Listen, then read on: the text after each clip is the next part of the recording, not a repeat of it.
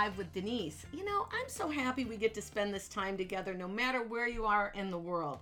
We ignite change, creativity, and growth and help you move forward by bringing on some incredible guests celebrities, unsung heroes, champions of the cause. And today I have someone that I'm absolutely so passionately inspired to have you meet. You all know I'm very big into recycling and upcycling and protecting the oceans. And so when I reconnected with this friend of mine, I thought, oh my God, can't be a better fit.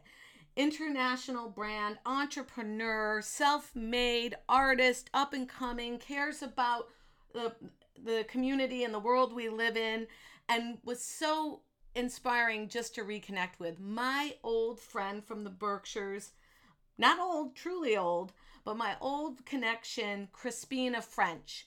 She has the most incredibly powerful story to tell us this morning and her journey of her business and what she's doing today with her international brand. Are you with us, Crispina? I am, Denise. Thank you so much for having me. Welcome, welcome to the show. Even though it might be take two, let's not tell anyone. Um, We're gonna rock this. we thing. are taped live, friends, so just stay with us and hang in there. You know what, Crispina? I want you to tell people your journey. You started off at Mass Art back in the late 80s and you developed a what is now an international brand without people without people really understanding what it takes to bring this forward. Give us take us back there. What happened?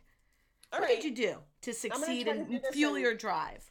I'm gonna try to do this in in five minutes or less. Tell Okay. me if I'm going over. Okay. Um, okay, so I went to Mass Art. I graduated in 1988, and um, when I, while I was there, I was I I had a scholarship, but I was trying to um, make. I didn't want to have any debt when I graduated, so I really wanted to work my way through school and cover my living expenses. So I um, I took a workshop with in my major. It was my major was 3D fine art with a um, focus on textiles, and um, an artist came to do a day uh, day long workshop in felt making, and her name was Lane Goldsmith. So we spent the day making felt, and the, the kind of assignment was to make that felt into some sort of art. So I um, I made this. I, I I I loved the finish of the felt itself, but I was like really not engaged by the wet and cold process of the actual felt making. Mm. But nonetheless, I, I came up with this little stuffed toy, kind of almost like a marionette that um, looked a little bit like a dinosaur. And uh, so people were really taken by it. They were like, "Oh my gosh, that's so cool! Can you make me one?" And I was like, "Sure, I can make you one for a- you know, I'll charge you a little money and and I'll make you one." So I made probably I don't know, maybe a half dozen or a dozen of them made out of felt, and I was just um, From your dorm room, you were making these? yeah, well, you know, they didn't even have a dorm. So I was living in an apartment. I had a little tiny basement studio in the duplex that I lived in with um, three friends that were from Mass Art as well. And, um, you know, it was, uh, it was, the, there, everywhere that I worked, like at Mass Art and in my little basement studio, it was like really cold and dark. So, like, the idea of working with my arms up to my elbows in cold, soapy water, Yeah, no. was- I'm always cool. cold anyway. So, Right. like, I, I like to be warm. So after making a few of them and selling them as fast as I could make them, my dad said to me one day, my dad, who was an amazing artist, John. Let's stop and give him a shout out because your mom and your dad were incredible artists back home in the Berkshires teaching our high school art classes. I think your mom might even taught my mother in senior year. So shout out to Prim and John, the most outstanding artists, extraordinary teachers going. Okay, go. Yeah, they were amazing. I was so blessed to have been to have been raised by two very amazing artists. So he said to me, you know, Crispina, you could get the same texture as this beautiful wool felt that you're making by shrinking wool sweaters. And I thought, oh my gosh. What I like a- about you and your dad, but what I like about you is that you've always seen the possibilities and you saw the possibilities before they were visible to you. So your creativity really launched. And I kind of make I, a little joke comes to mind. You know, you're listening to your dad. I mean, what 21 year old really listens to their dad?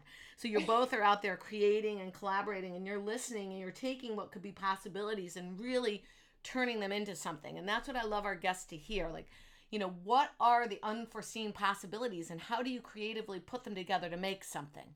So you've got Thanks, the felt. that is something I think I actually learned from my parents, and that that um today still like people will suggest things to me that you know initially might sound a little ridiculous but later or even at the moment i'll be like you know i'm going to think about that and see if there's a way to make it work for me in different things whether it's about business or parenting or whatever Right. um, so i try not to rule anything out immediately by you know That's a "Oh, great now tip. yeah it's not worth it like pe- sometimes people have ideas that are helpful that you just have to kind of digest for a little bit before you see how they fit into whatever goals you have in mind but Okay. So, idea- anyways, go ahead i'm sorry go ahead. So you've got the felt from dad. You've got the idea of boiling down the sweaters, and So then um, I was uh, I started making them out of wool sweaters, and I became a member at a cooperative in Cambridge called Cambridge Artists Cooperative that was just open for a six week period between the Thanksgiving holiday and the Christmas holiday, and I made these ragamuffins, which I call them these little stuffed toys. And I made as many of them as I could possibly make, and they were just selling like hotcakes. And I was like so excited because, uh, you know, I was like being a working artist while at art school. oh, who would have Uh, thought? Because you know, I, I was know, raised that artists starve and die. I know, right?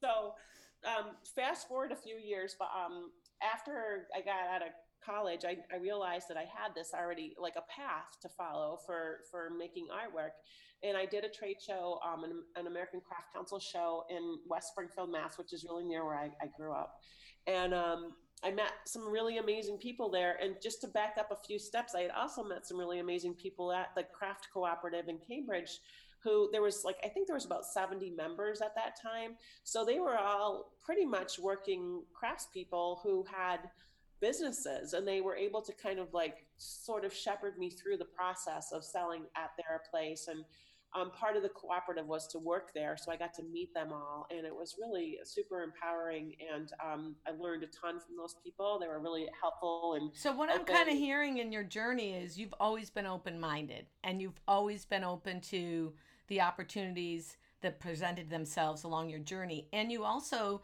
made, you know, relationships that really were beneficial, not just one-sided. Yeah, thanks. I think that's really true. Um, so after I graduated from Mass Art, um, two years in, I had 40 employees and I was doing shows. What? and- 2 years in, don't under don't just run by that point. You had 2 2 years into it and 40 employees that let's celebrate that. So what did It that take? Amazing. And the cool part about it, Denise, was I was I was operating in New York State. I was living at this point down in Millerton, New York, and um, Mhm. most of the people who worked for me worked from home. So I had uh, probably a dozen people who worked in the studio, and then I had the, the balance of my employees working at home doing piecework. And so I was employing people who were deemed, with quotes around it, unemployable.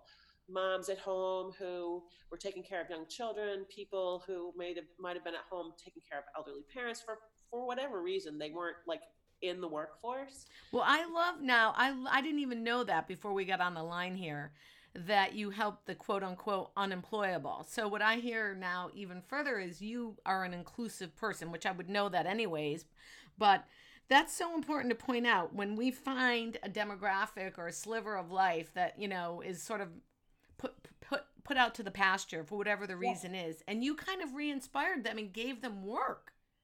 It was amazing, Wow. Denise. Like honestly, I um Wow. I I just saw people go through these like metamorphoses in their lives where they like really had a very small self-worth and suddenly they were like they they were breadwinners and they were able to like give Talk about fueling somebody's drive. Congratulations. I didn't even know that. That's awesome. It was it was really it was awesome. Okay, so what happened to the 40 employees? Well, so I moved out of New York State because at the time, this was I think like mid '90s. I, um, you know, employing people in their homes is a little like not super legal because of I guess it goes back to like when there was um, people from immigrant populations who were working for very little money, like 100 years ago, kind Right. of, you know. So I moved to Massachusetts, where you know the Country Curtains um, clan from the um, from the Red Lion Inn realm had made ways into the home employment laws where they were employing people in their homes to make country curtains, and they had kind of set a precedent and made it easier for people like myself to do that as well. So when I moved to Mass, I mean, there's all sorts of regulation around it, and and you know you have to get audited every couple years by the federal Department of Labor, blah blah blah. So um, we did all that, and we were able to like sing the praises of what we were doing rather than being like, don't tell anybody you're working at home. Um, right. No, great. Awesome. And good for you for following the law. well, I mean, you know, and when you get, that's one of the things I learned along the way is like, if you follow the law and you don't, you don't have to worry about anything. And so since my business started, like I've been really trying, you know, I learned a lot about, you know, how do you file taxes? How do you employ people? Like all of those things are things that I learned from people who I met in the world. I never took a business class in my life. So you know, I met a, a, woman down in Millerton who was an accountant, and she really took me by the hand and sat me down and said, "Okay, this is how you do it. This is how you file your taxes. This is how you employ people. This is how you withhold money." And like she, she really helped me a lot. So, and and all along the way, I met people who were super helpful, people my age and people older. Um, my son's father lives down in, in that area and he was a self-employed farmer who had a beautiful retail store. So he had a lot of knowledge that he was able to share with me. it also feels like to me that you ask a lot of the right questions because in order to get people to help you or be interested in helping you it's got to be a two-way comfortable street to some degree. And you got to be able to ask the right questions and show up and be show up and be you know accountable. It sounds like you're very very accountable. And you know i missed I kind of lost track of us around this time. So I'm very yeah. curious to hear what happened after the 40 employees. So um, the, I employed 40 people for a long time. My my biggest glitch at that part of my business was that I was very seasonal because I was making things out of wool sweaters. So I was making blankets and mittens and these little stuffed toys and lots of like cold weather stuff. I also added sweaters to the mix, so I was making sweaters out of recycled sweaters.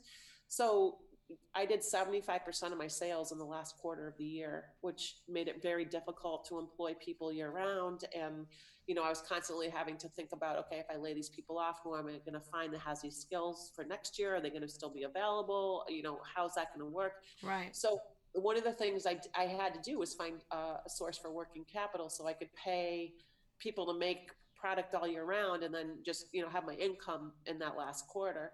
So um, going to the bank and getting loans was really hard because my business was not, it was very simple handmade product. So like all the people who worked at home, right. they had sweaters and they had scissors and they had needles and yarn and that's all they needed to do. That's not real collateral, is it? it was really funny. The bank was like, what do you have? Um, I'm like a big pile of wool sweaters. they were like, I'm not sure we can give you a loan on that. And actually, the first loan I got from the bank down in Connecticut, my my um, son's dad's father secured for me. So he like went out on a limb for me and and made it possible for my business to thrive and grow. So you know, I'll I'll always feel appreciative for all all of the help I got along the way. But that was like, you know, he he he was the bank was familiar with him. He was like a lifelong customer of theirs. So so you built were, trust and people had confidence in you. And why not? I mean, when you go from two years to, in business to 40 employees and working hard with your hands, I mean, there's something to be certainly said for that. Yeah, it was really great. In the first five years I was in business, my sales doubled each year. And then I had this kind of hiccup where my son, who was two and a half years old at the time, was diagnosed with something called uh, myocarditis, which is um, a cardiomyopathy. It's kind of two different terms for um, heart problem. And he was given 18 months to live. Oh my gosh.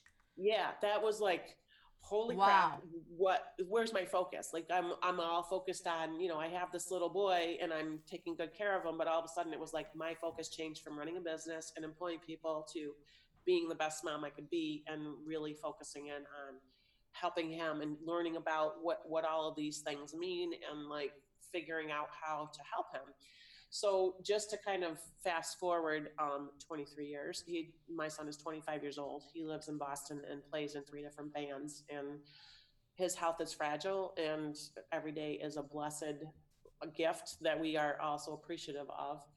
But um, so that kind of changed my focus and i moved that was the point in which i moved from new york state to massachusetts where i could be closer to my family i was a single mom at this point and uh, he was going to and actually you know what we moved from new york state to massachusetts in february and he was diagnosed in may and in massachusetts they have health insurance that's available to anybody who is in that situation we didn't have health insurance like i didn't go massachusetts I know. I mean, I really, I don't know where I would be today if I had still been residing in New York State at that moment. But um, so that changed up my focus, and my business continued to maintain. It didn't. I didn't see the growth I'd seen in the, the past five years. Well, I mean, just... Eh, naturally, when that shift hits you like a meteorite, what are you going to do? And so, exactly. good for you to even stay and, in business. You know, I, I, it's funny. You know, you hear all these stories about like women and like women in business and how you know how's that different from being men. And I never stopped to think about it at the time, but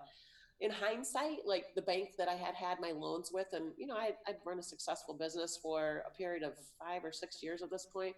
Um, they called all my loans when he got sick because they knew I didn't have health insurance, so I had to lay everybody off. And it was just, it was if they didn't call his dad's loans, mm-hmm. so it was kind of like I think that if I had been male at that time, yeah. I probably would have had a different experience. But nonetheless, I um, I there's all kinds of blessings that happen and i don't want to get too convoluted or make the story all about that particular incident but i was invited to um, to attend a conference at mohonk mountain house that was put on by the social venture network which is an amazing organization that i think you would really dig. And um, i went to the social venture network conference and i met people. There was 400 representatives from different businesses there and they're from like ben and jerry's and eileen fisher and tom's of maine and all different. Ram Dass was there leading meditations, and I was like, oh, wow. This, And I was like, I think I was 28 at the time. Yeah. So I went to this conference and I met all these people, and they all said to me, "Well, if there's ever anything you need from me, let me know. Like this business you do is so cool." And they were really interested in my business because it was a zero waste business, which at the time that really wasn't even a slogan, but we like used everything like like you know, I came at this as an artist. You were like the super pioneer, hanging out with Ram Dass with yeah. your zero waste and probably low carbon footprint at the time. right, right, right. And like a lot of people, this was before blue bins. Like people didn't really recycling was sort of a new concept at this point. Right. So um, when my son got diagnosed, I went to that conference in April, and like I said, he was diagnosed in May. So I did. I called up a few of those people I'd met along the way, and they were like, they jumped right to my help, and they just came. Like one guy, Peter Strugatz, I will never like never forget him. He's just such an amazing guy. He, you want to, you, need your loans reinstated. I'm going to come with you to your bank, and he came to Millerton, New York, in his Range Rover, and picked me and Ben up and we drove to the bank and he put his blue blazer with gold buttons on and we walked into the bank and we walked out 10 minutes later and I had all my loans reinstated. And when we got wow. back in the car, he looks at me and he goes, Well, I've never done that before. and I thought, wow, like you just have to be like wealthy, like put together business guy and you can kind of do whatever you want, which was another lesson to me that just be like super professional and like you we were talking about earlier like yeah you go by the book and and follow the rules and then people so what would you say your superpower is if you had to call it out? What is it? Oh, my superpower is um i guess that that i have no fear like i really i think i learned that from my dad like when when you know the shit hits the fan you can just um look at it and go okay well well where, where's the blessing in this and where do, what do i take away what's the good part here and, so your um, dad also taught you gratitude yeah. Where's the blessing? Yeah. Yeah. yeah very, so, very powerful yeah. stuff. Yeah, very it powerful. was. Um, it, there's all kinds of funny stories about hanging out with my dad, but um, that's another show. That's another show. the, um, just to go back to my business, I moved to Massachusetts, and I, um, I, I, uh, you know, kept doing my business, and um, ended up in 19 in 2003. I sold my business to, um, I was kind of like really in a place where I needed to have some help. I was kind of struggling financially. The, the, you know, I had built this business that was more year round, but it wasn't really year round. And I was just like, you know, boy, all this stuff was just kind of like not that much fun anymore. So I had a woman um, come, I, I just called my friend Nancy up one day and I said, Nancy, I'm having some trouble. I'm kind of struggling. I'd love to kind of get your spin on, on what you think I should do and she was also in the kind of home furnishings business and was able to kind of give me her professional advice. And she came over and she said, you know, I think the best thing I could do is probably buy your business. Wow. So that was another angel kind of dropping out of nowhere. Yeah. So Nancy and I worked together for five years, and she really made the business year round. And we were, you know, we So you had a badass mentor as well. Yeah, yeah, she was really um, amazing, and she she came to the table with a lot of experience and a lot of people who were in her industry that she, you know, she had a much bigger business than mine, and was able to really help me with um, people who were able to like do forecasting and financial stuff that I had never really put my head around. So um, she actually bought my business, and I worked for her for five years. And um, during that time, I got married, and I had congratulations. Yeah, yeah. So you had some and, time uh, to think. Yeah. So she, um, after five years of working together, she just, you know, one day thought I, she really wanted to retire. She's a, you know, a few years older than me, and she just was like, you know, I really don't think that I want to continue to do this. I want to kind of downsize all my responsibilities and. She closed production, which was a little like, oh my gosh, what am I going to do now? Because really, as you guys know now from my story, I'd never really done anything else. And uh, a couple months after she closed the company, she said, "You know, I've really thought about this, and I really I think that the best thing to go forward is to gift you back the business." So that is what happened. So now here I am, 2018. Um, I got three kids. My like I said earlier, my son is doing well. He's um, in Boston, and my two younger kids are 11 and 12 years old now, and uh, we all, you know, spend a lot of time together. I I, I kind of What does the brand look like right now? What do we look like right now? As so my changed my brand. So my mom and dad, in- addition to being high school art teachers, they also had a business called the Dolphin Studio, which was a screen printing business that they started in 1970. a yeah, they, pretty world renowned um, they- calendars and things like that. Yep, yep. So when my parents passed away, my sister and I um, took over that business, and we've been producing the Dolphin Studio calendar ever since. Mhm. And it's a nice little business. You know, it's well established. There's we have a, a, a large volume of repeat customers. And, What I love uh, about this part of the story is the legacy. You know, the legacy that lives on from your parents through you guys is just incredible. yeah, and the story and the so- energy that it provides to so many of us beyond its creativity is family business creativity love um Yeah. yeah and yeah we'll get into another show another time about family business because that has its own warts and farts and tentacles as i like to say having Yeah, been in sure. family business myself for many many years but Right, tell me right right. now, like where where is Crispina getting her fuel? Like what drives her today? She's doing her Well, recycling I'll tell business, international it's- brand, running family legacies. We know you take care of your sister who's not very well in the in the hospital. Tell Yeah. us like what what keeps this fuel going? Because we want to take people on a journey. Like your journey is frankly just incredibly badass. Even though you've kind of just posed it to us as like you've been kind of floating along and people have fallen into your path and you've had these great creative conversations and things have populated but let's be real it wasn't all unicorn and butterflies right and here we are now at this stage in your life what fuels you Well, I'll tell you, it's uh, it's funny. My my youngest daughter, um, I, first of all, throughout this whole time, from the time I started my business in '87 until now, 2018.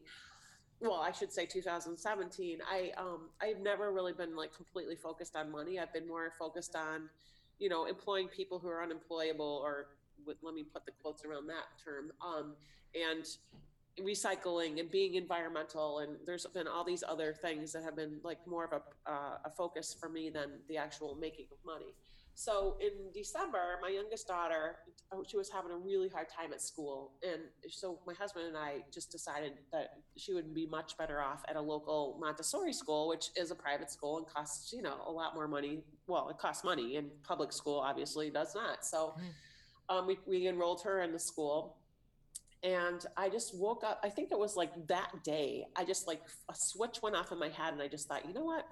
I have all this groundwork done. I have had all these amazing experiences, and I need to focus my attention now on making it possible for this additional cost in our family not to cause us stress and to be like a really. I mean, she is the from that first week of school, she is so much happier. She's doing so much better. She's a happy kid now, and she really wasn't prior. So it's definitely the right place for her.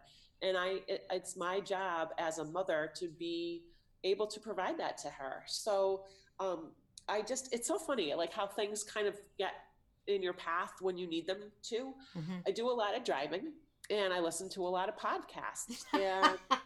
And I, um, first of all, I also listen to books. So um, I live in a place where my my, um, my internet access is pretty spotty at best. So when I'm at work, I download books and I then can listen to them. So I was leaving work. I was like a little late running out the door, and I was like, "Oh, you know, I have to just look at. Oh, I have. I'm to download a book. I didn't even look at it. I downloaded it. I jumped in the car. I turned it on, and it's Jen Sincero's "You're a Badass at Making Money." And I just listened to this book, and I was like, you know what? This is right. She's right. I can do this. So I listened to that book. I started looking around for business podcasts because before that, I was just listening. I mean, I was listening to amazing podcasts, but nothing that was actually like helping me pursue my dreams, right? Like uh, This American Life is a great one. And, you know, there's an Innocence Project one that I like. And so I started listening to business podcasts and I found Jenna Kutcher, who is like my little guru in the sky, my little 30 year old awesome girl who's like a really amazing teacher with tons of free content on her podcast.